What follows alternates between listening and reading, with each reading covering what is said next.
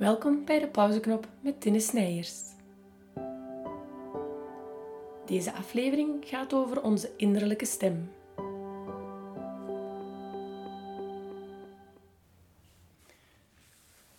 Welkom bij een nieuwe aflevering van de pauzeknop. Deze keer wil ik het heel graag hebben over onze innerlijke stem. Soms zelfs onze innerlijke criticus. Dat stemmetje dat in ons hoofd rondspookt en commentaar heeft op dingen die we doen.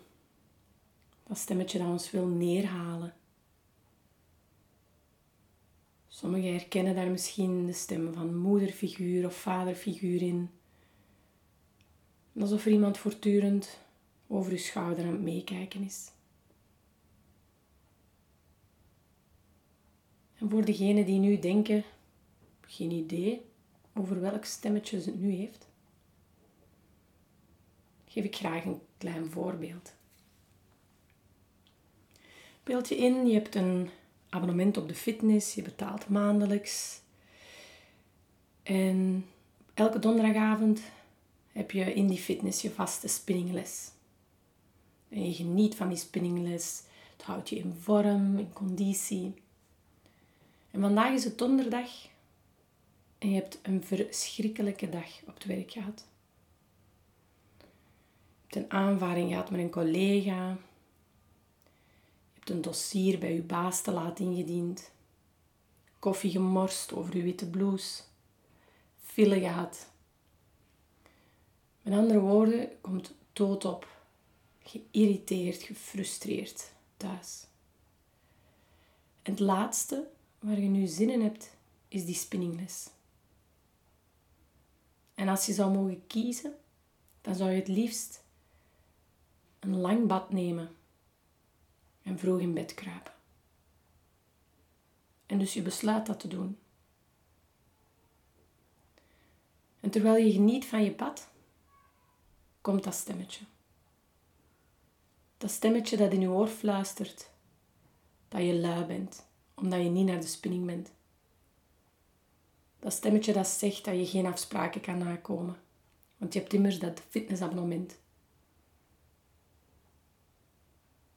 En voordat je het weet, voel je je schuldig dat je gekozen hebt voor zelfzorg. Want dat is het uiteindelijk. Toen je de keuze maakte om thuis te blijven, dat lang bad te nemen en vroeg in bed te kruipen, heb je geluisterd naar je lichaam. Heb even de tijd genomen om in te checken bij jezelf, je af te vragen: hoe gaat het vandaag met mij? En heb je eerlijk durven antwoorden: niet zo goed. En ben je op zoek gegaan naar wat jou goed zou doen.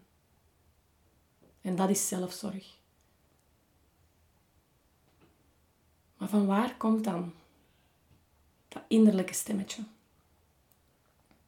Dat jou toch een schuldgevoel wil aanpraten. Wel vaak komt dat innerlijke stemmetje van opvoeding, van conditionering.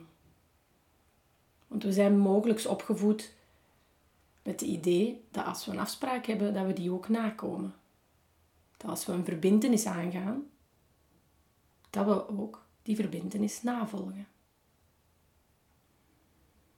Misschien herinneren jullie allemaal wel discussies dat je vroeger ingeschreven was voor een jaar zwemles of een jaar balletles. En dat je op een bepaald moment geen zin had om te gaan. En dat je van je moeder of je vader te horen kreeg dat ze wel een heel jaar betaalden, niet zodat je zelf zou kiezen wanneer je wou gaan of niet. En dat het, doordat zij voor een heel jaar betaald hadden, dat het uw plicht was om elke week te gaan. En daar is dan een stukje conditionering. De manier waarop we worden opgevoed, wordt later ons innerlijke stemmetje. En wil dat dan zeggen dat we fout of te streng zijn opgevoed? Helemaal niet. Iedereen voedt zijn kinderen op op de best mogelijke manier, met de tools en de middelen die dan voorhanden zijn. Net zoals wij op dit moment doen met onze kinderen. Op de best mogelijke manier die we zelf kennen.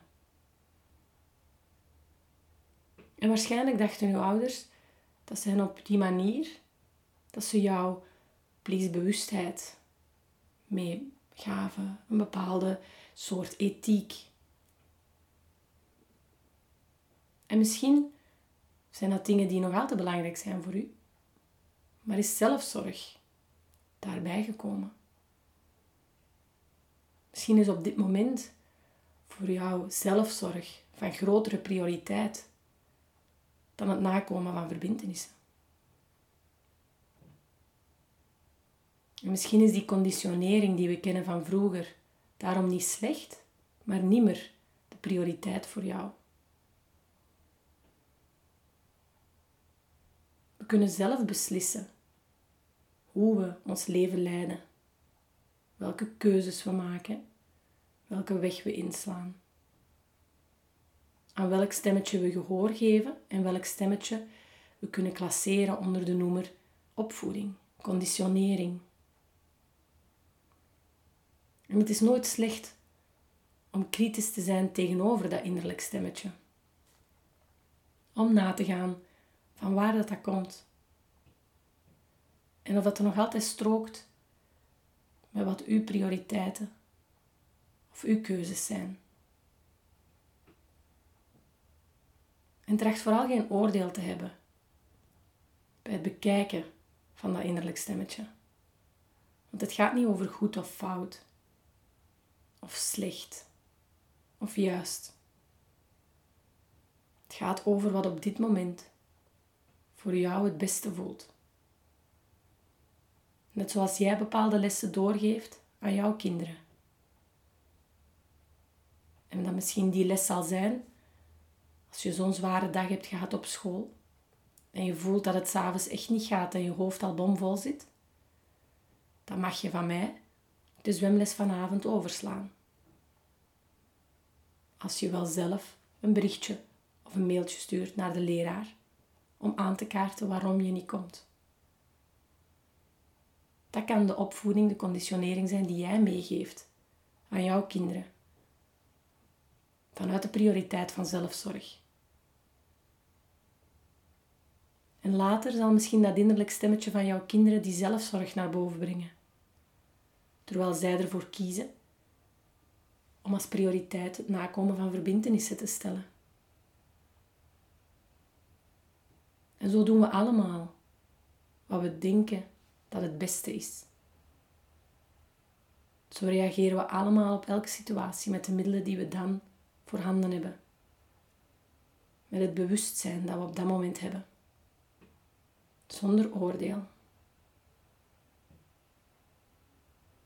En dat is het mooie aan het dichter gaan bekijken van die innerlijke stem.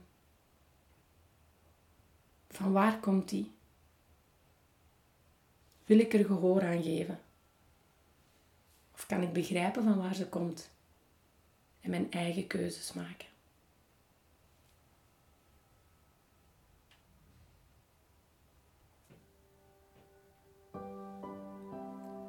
Bedankt voor het luisteren naar de pauzeknop.